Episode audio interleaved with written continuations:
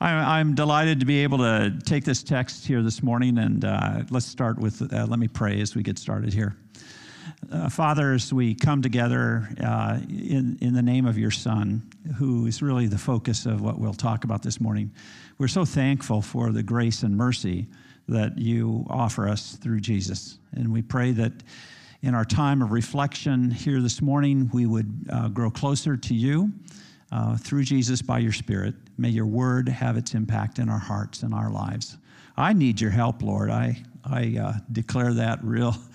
Uh, I'm always uh, aware of um, how rich your word is and how difficult it is at times to know how to communicate effectively and affectively your heart. So we pray for that this morning and for hearts that are open and responsive here, Lord, may you awaken us more to, to more of who you are. We pray in Jesus' name. Amen. You know, I don't know about you all, but it's, it, I see there's some masks out here, but it's nice to know it's no longer a state requirement. Wow. Uh, and it's interesting how the two years have gone by here where we've had the um, COVID uh, plague upon us. I used to travel with my ministry uh, with uh, Barnabas uh, International probably four to five times uh, a year overseas, mostly Europe. And so for two years, I came back in March 2020 on my last trip from, from Serbia where I did a, did a ministry there, teaching ministry there, and have not traveled overseas since then. So I'm now just booking a flight to Poland. And guess what?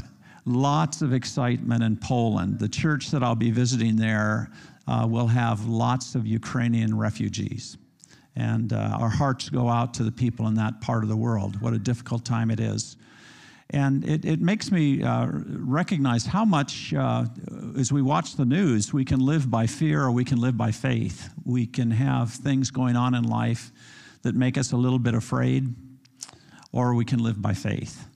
And we can have fear and faith, I know that. But the reality is that we're on one traje- trajectory or another. We're walking into faith or we're walking still living with fear. And I want us just to know that personally, um, this is the invitation of the morning to live by faith, not by fear. And, uh, and yet there are, there are stumbles along the way. I called my sister yesterday to see how I hadn't heard from them for a while. And she said,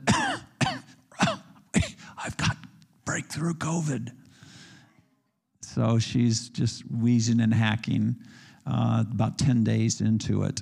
And her husband came down with it. Both of them had their vaccinations and all the rest. So um, and then it turns out I'll be flying out uh, here just over a week to uh, Chicago, and I'll be visiting with a cousin who just lost her husband to COVID, to a long battle with COVID that turned into pneumonia, took his life.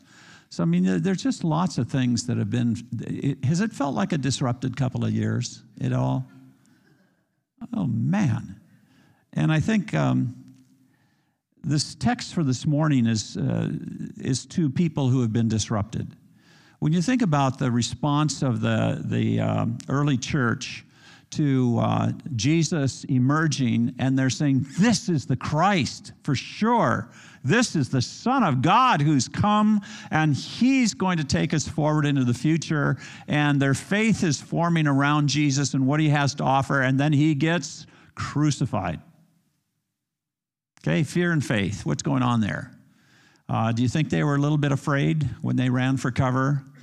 Uh, the disciples, even the faithful disciples, you, you know, th- there was a lot of fear going on there. And um, how, to, how to deal with the issues of death when you think Jesus had come to conquer, he in fact died. But the good news is we get to celebrate this in Easter. That I'll be in Poland at Easter, so it'll be an interesting time for me that's the celebration of the resurrection of Jesus. And that's what we want to keep in mind the big picture, the smaller picture.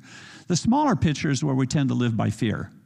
The bigger picture, as Christians, is the reminder that we get to live by faith.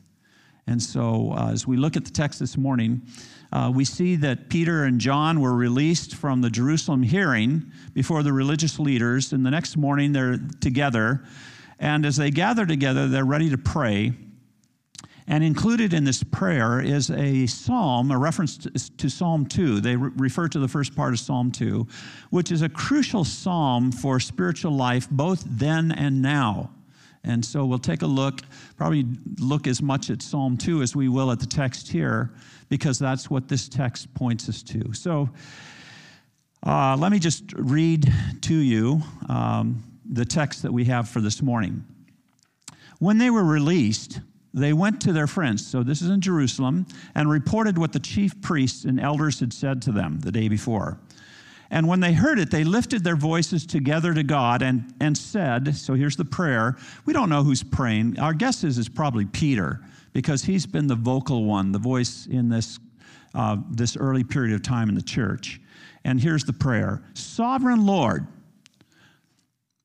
who made the heaven and the earth. Now, that's a pretty broad picture, isn't it? We're talking about a bigger picture, smaller picture. He starts with the big picture. Who made the heaven and the earth and the sea and everything in them, who through the mouth of our father David, your servant, said, by the Holy Spirit, and by the way, the Holy Spirit has a big role to play in the book of Acts. And he's just saying, we have just had a hard time yesterday, and given the fact of who you are and our forefather David, and the fact that he wrote about all of this a thousand years ago by the Holy Spirit, we're starting to get the bigger picture here that is part of this prayer. And let, let me continue with you're saying, come on, just read the Bible, Ron. Um, who through the mouth of our father David, your servant, said by the Holy Spirit, Why do the Gentiles rage? Now, what's a Gentile?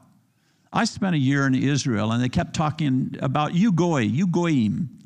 Well, that means just of the peoples, of the nations, uh, a Gentile. So I was a Gentile. We are mostly Gentiles here. I don't know if anyone has Jewish heritage, but uh, the rest, rest of us are goyim, Gentiles. Uh, so they're part of this uh, psalm. Why did the uh, Gentiles rage and the peoples, that's just another way of saying Gentiles, plot in vain? The kings of the earth set themselves, and the rulers were gathered together against the Lord and against his Christ. It says here anointed, but that's what the word, uh, you know, to, to uh, become a king, you would pour oil over the head of the person that's going to be made the king. And that anointing, that ointment being poured on the head, that is what we call um, christening. And that's where we get the word Christ from.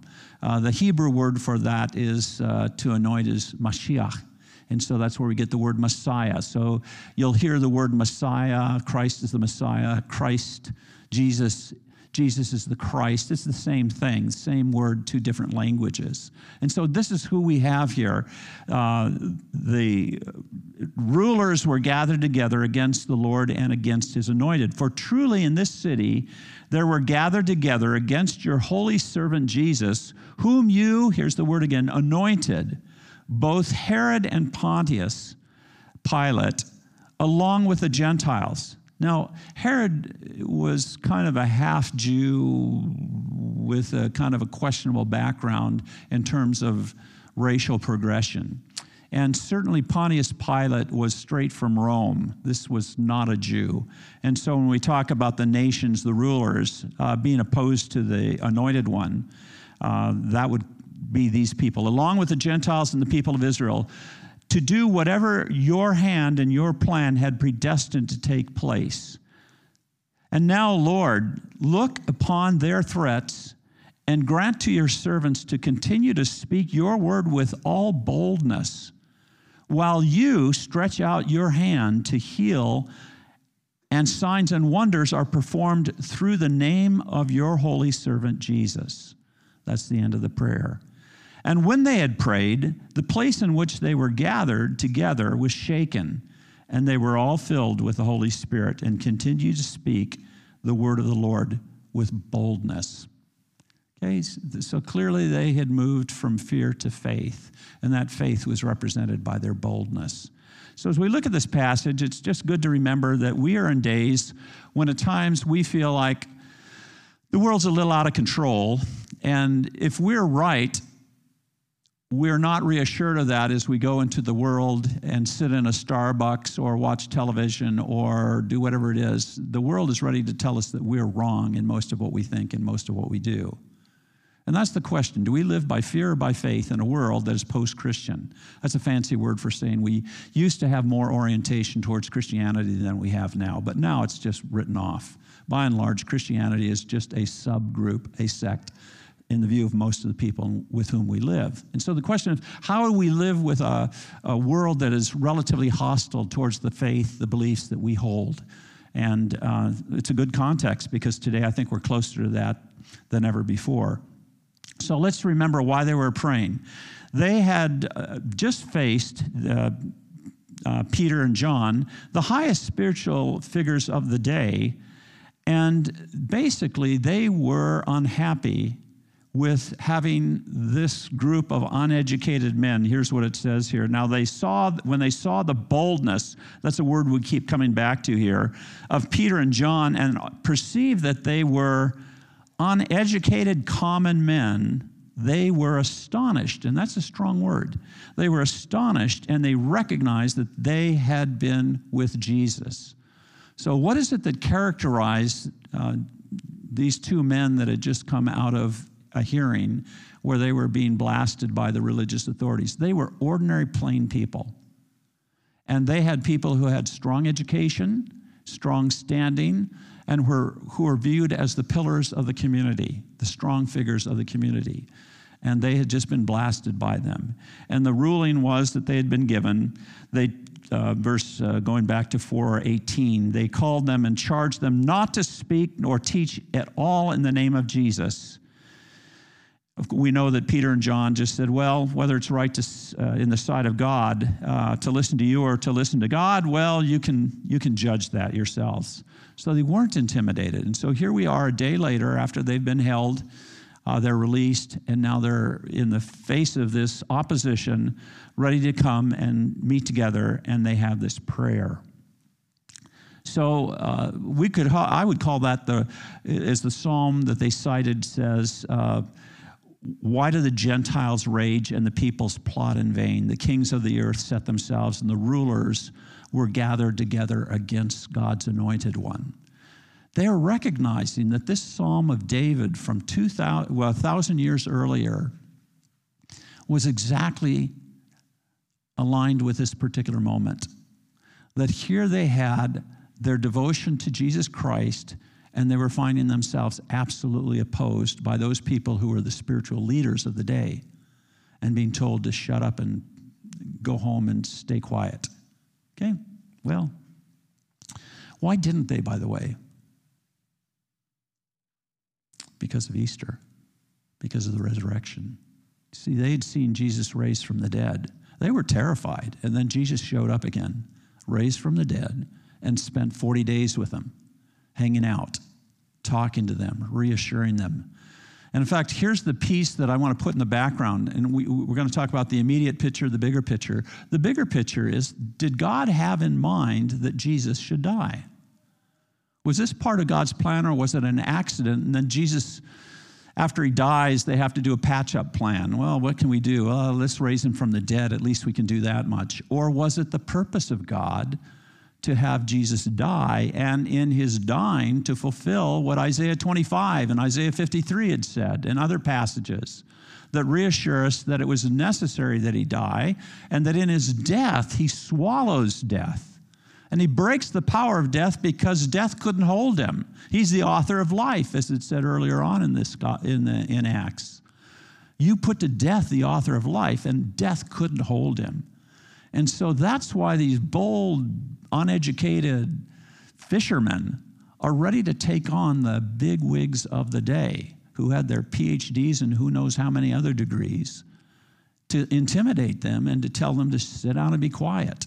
And they refuse to do that. So, with that as context, we go on and we see there's even more to this than we recognize that Jesus is God's beloved anointed one.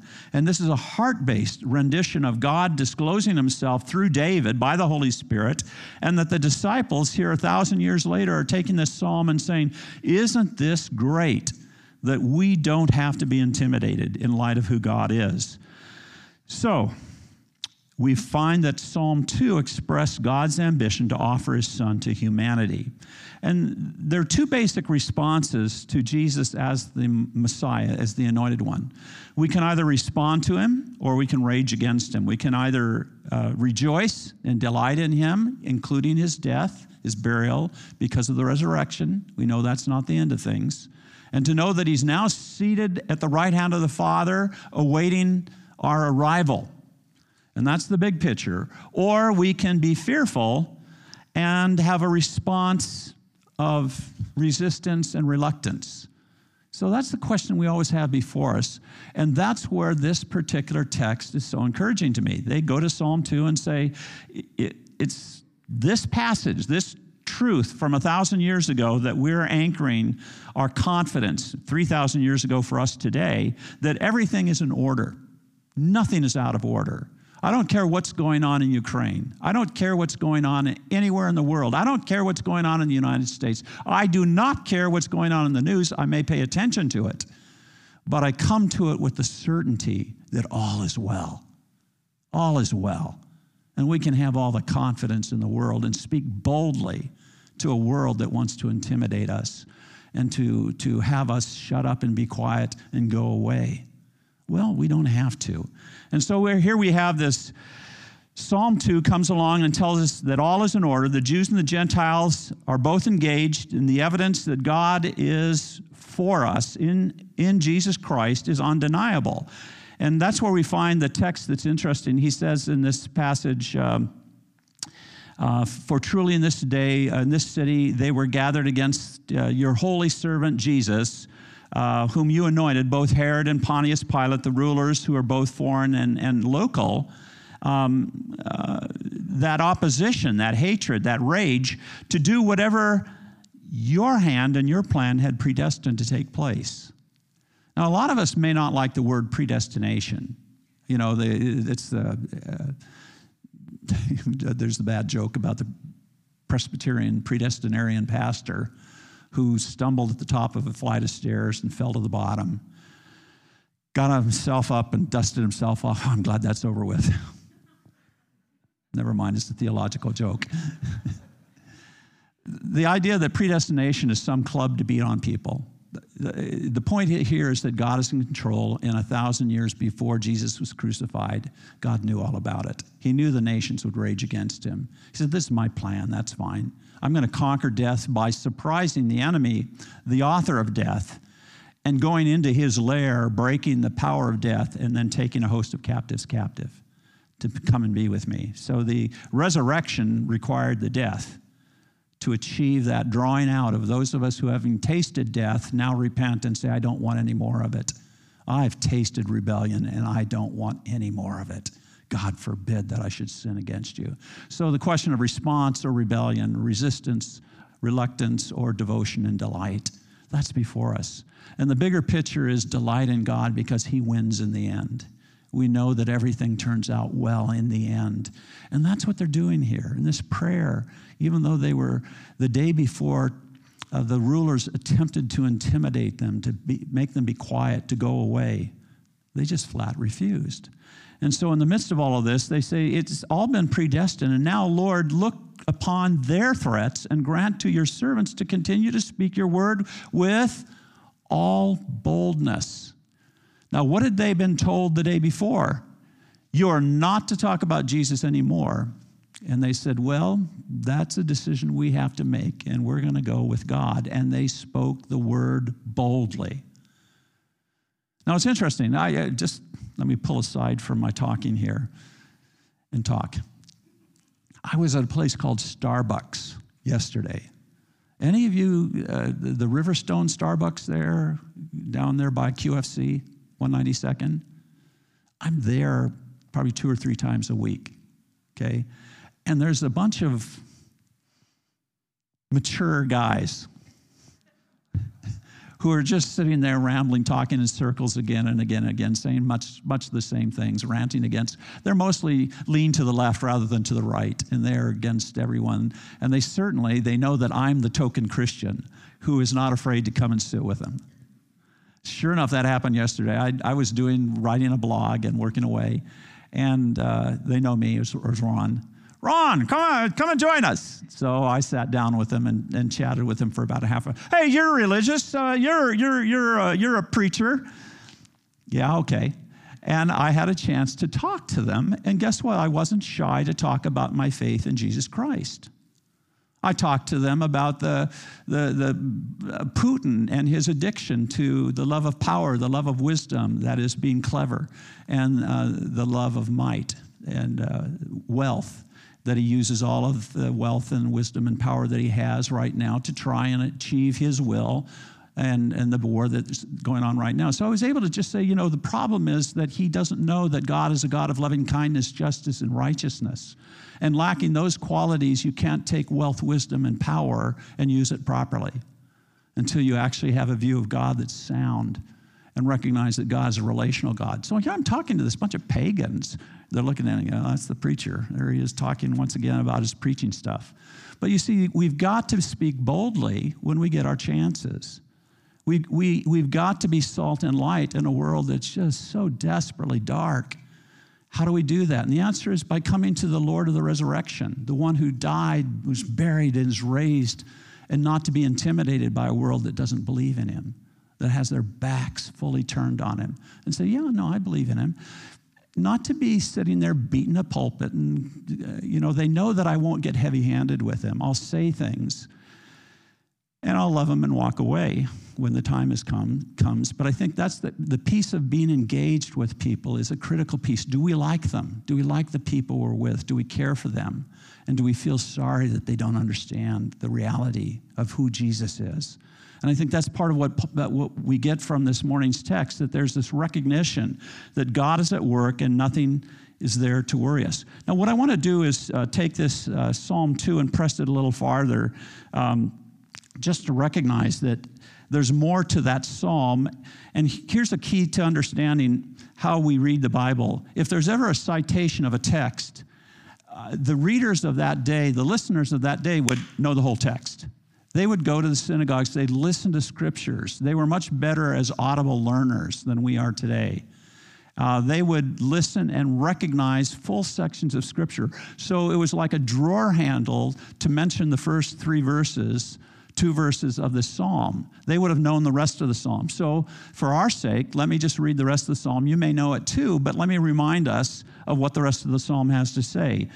Why do the nations rage? Psalm 2 and the peoples plot in vain. The kings of the earth set themselves, and the rulers take counsel together against the Lord and against his Christ, the anointed one, saying, and here's where it really starts to become explicit let us burst their bonds apart and cast their cords from us.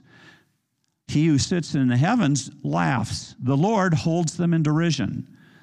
Then he will speak to them in his wrath and terrify them in his fury, saying, As for me, I have set my king on Zion, my holy hill. That's another name for Jerusalem. And I will tell of the decree. The Lord said to me, You are my son. Today I've begotten you. This speaks of Jesus coming and being birthed in a human form, though he'd lived from eternity with the Father. Ask me, and I will make the nations your heritage, and the ends of the earth your possession. That's the bigger picture. Who's going to own everything in the end? The answer is Jesus Christ. Everything was made, we go to Colossians, everything was made through him and for him, and in him everything holds together. That's who wins in the end. That's the bigger picture. And so this, the proverb, go, the psalm goes on You shall break them with a rod of iron and dash them in pieces like a potter's vessel. Now, therefore, O kings, be wise, be warned, O rulers of the earth. Serve the Lord with fear and rejoice with trembling.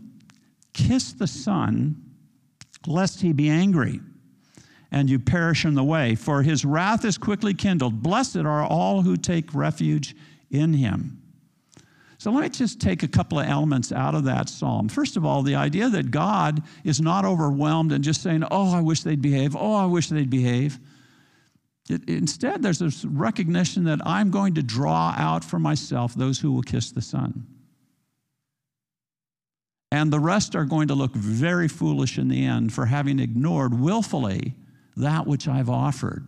Let me read another passage that I think is critical to kind of get this bigger picture. I'm going to go to Romans and just see how this unfolded, this understanding that God ultimately is in charge. And even if the, in the immediate moment you can be intimidated by local forces, local people, local circumstances, the bigger picture sets us free. And here's the bigger picture as Paul paints it in Romans chapter 1.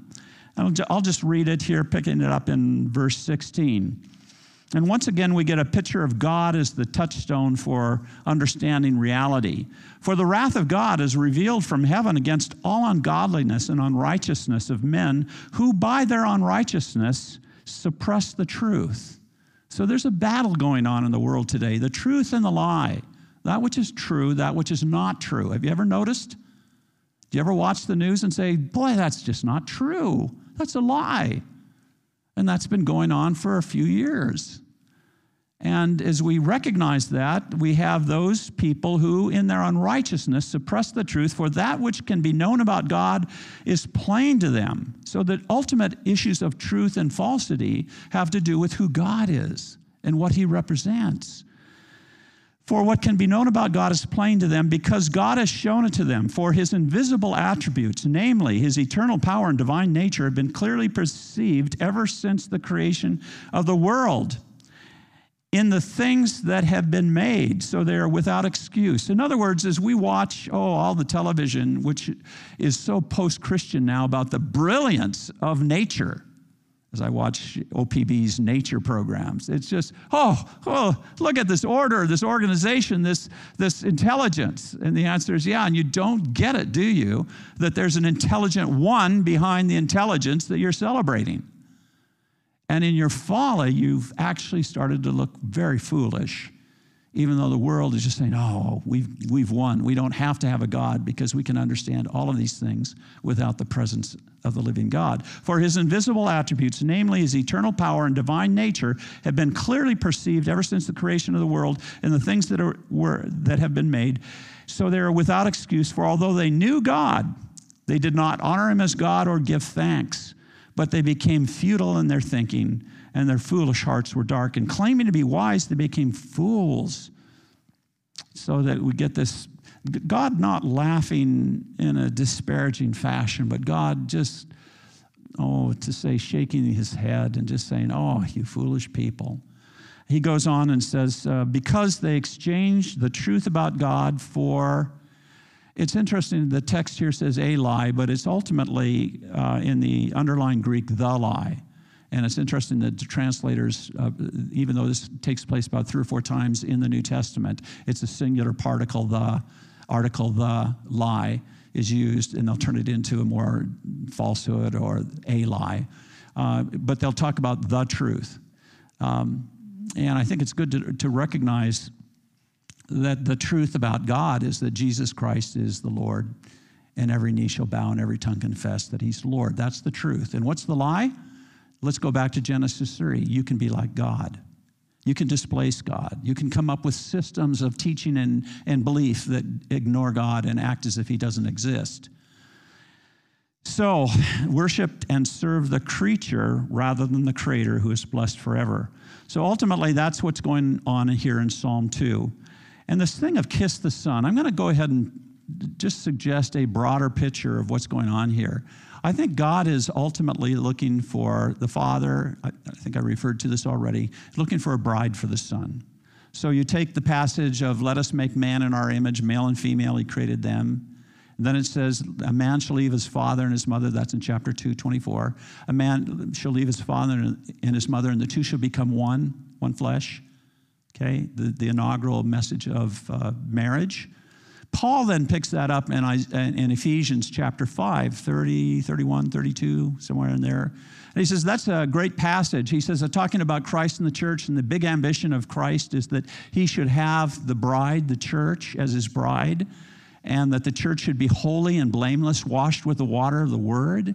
That's what he has. And then what do we have in the book of Revelation at the end? The wedding feast, the wedding supper of the Lamb that you could, in effect, say the ultimate arc of biblical content is a marriage of the Son with the anointed, uh, the anointed one, with his bridal group. Now, for a guy, you know, throw out all the gender issues, throw out all the sexual issues. It's the issue of mutual devotion. It's the issue of complete love and delight. That that's what God is drawing out for himself a people from the crowds who rage against him, a people who will respond to him, who are prepared to kiss the Son. That's what this psalm is about. And so, what do we have in Jerusalem? We have the group of people who are prepared to kiss the Son. And with that reality, that prayer uh, concludes with this sense of um, God, would you please, would you please give us the boldness to continue on? Grant us to continue to speak your word with boldness while you stretch out your hand to heal and signs and wonders are performed through the name. Remember, they just healed the man who was uh, lame from birth after 40 years. You're doing these things, Lord Jesus, uh, through us, and we're delighted. And when they had prayed, the place in which they were gathered together was shaken, and they were all filled with the Holy Spirit who is the bond of our life with Christ, if we are born again, if we have Jesus Christ as our Lord, that's where our boldness comes from. That's where our ability to stand with God and say, even if the world rages against us, that's fine. We know that you're not upset with that, Father, and neither are we. We'll rest assured that all is well, and we will speak with boldness. So they were all filled with the Holy Spirit and continued to speak with boldness, the word with boldness. So today, what do we do? Live by fear of faith. In a post Christian world, are we relying on the Spirit, praying for boldness? And I think we can do this if we have a much bigger picture than most of us live with. Much, as much as we are uh, intimidated, if we would be, could be, by all the stuff that goes on around us, we can tend to be quiet and shy and beaten down feeling like everyone else is more educated and brighter than we are. But what do we do with this group of Galilee fishermen?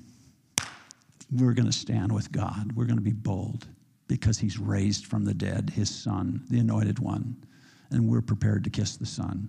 And we can hardly wait for a day to come. The bigger picture is the key to living by faith. So today, I want to just close with prayer, this section, and ask that all of us would be able to live by more faith than ever before. Let's pray. Father, we're so thankful that you sent the Son and that all of this was purposed beforehand. This was your plan. And this group of disciples, having gone through that intimidating process of being with the rulers of the day and their time and being told to be quiet, refused to be quiet. They were bold and they stood with you. And by your Holy Spirit, we're able to make a difference in a world that didn't believe in you. And I pray, Father, that we would have that courage and that boldness this week. May we live to you and delight in you and respond to you with fullness of hearts that will just reflect how great you are. We pray this in Jesus' name. Amen.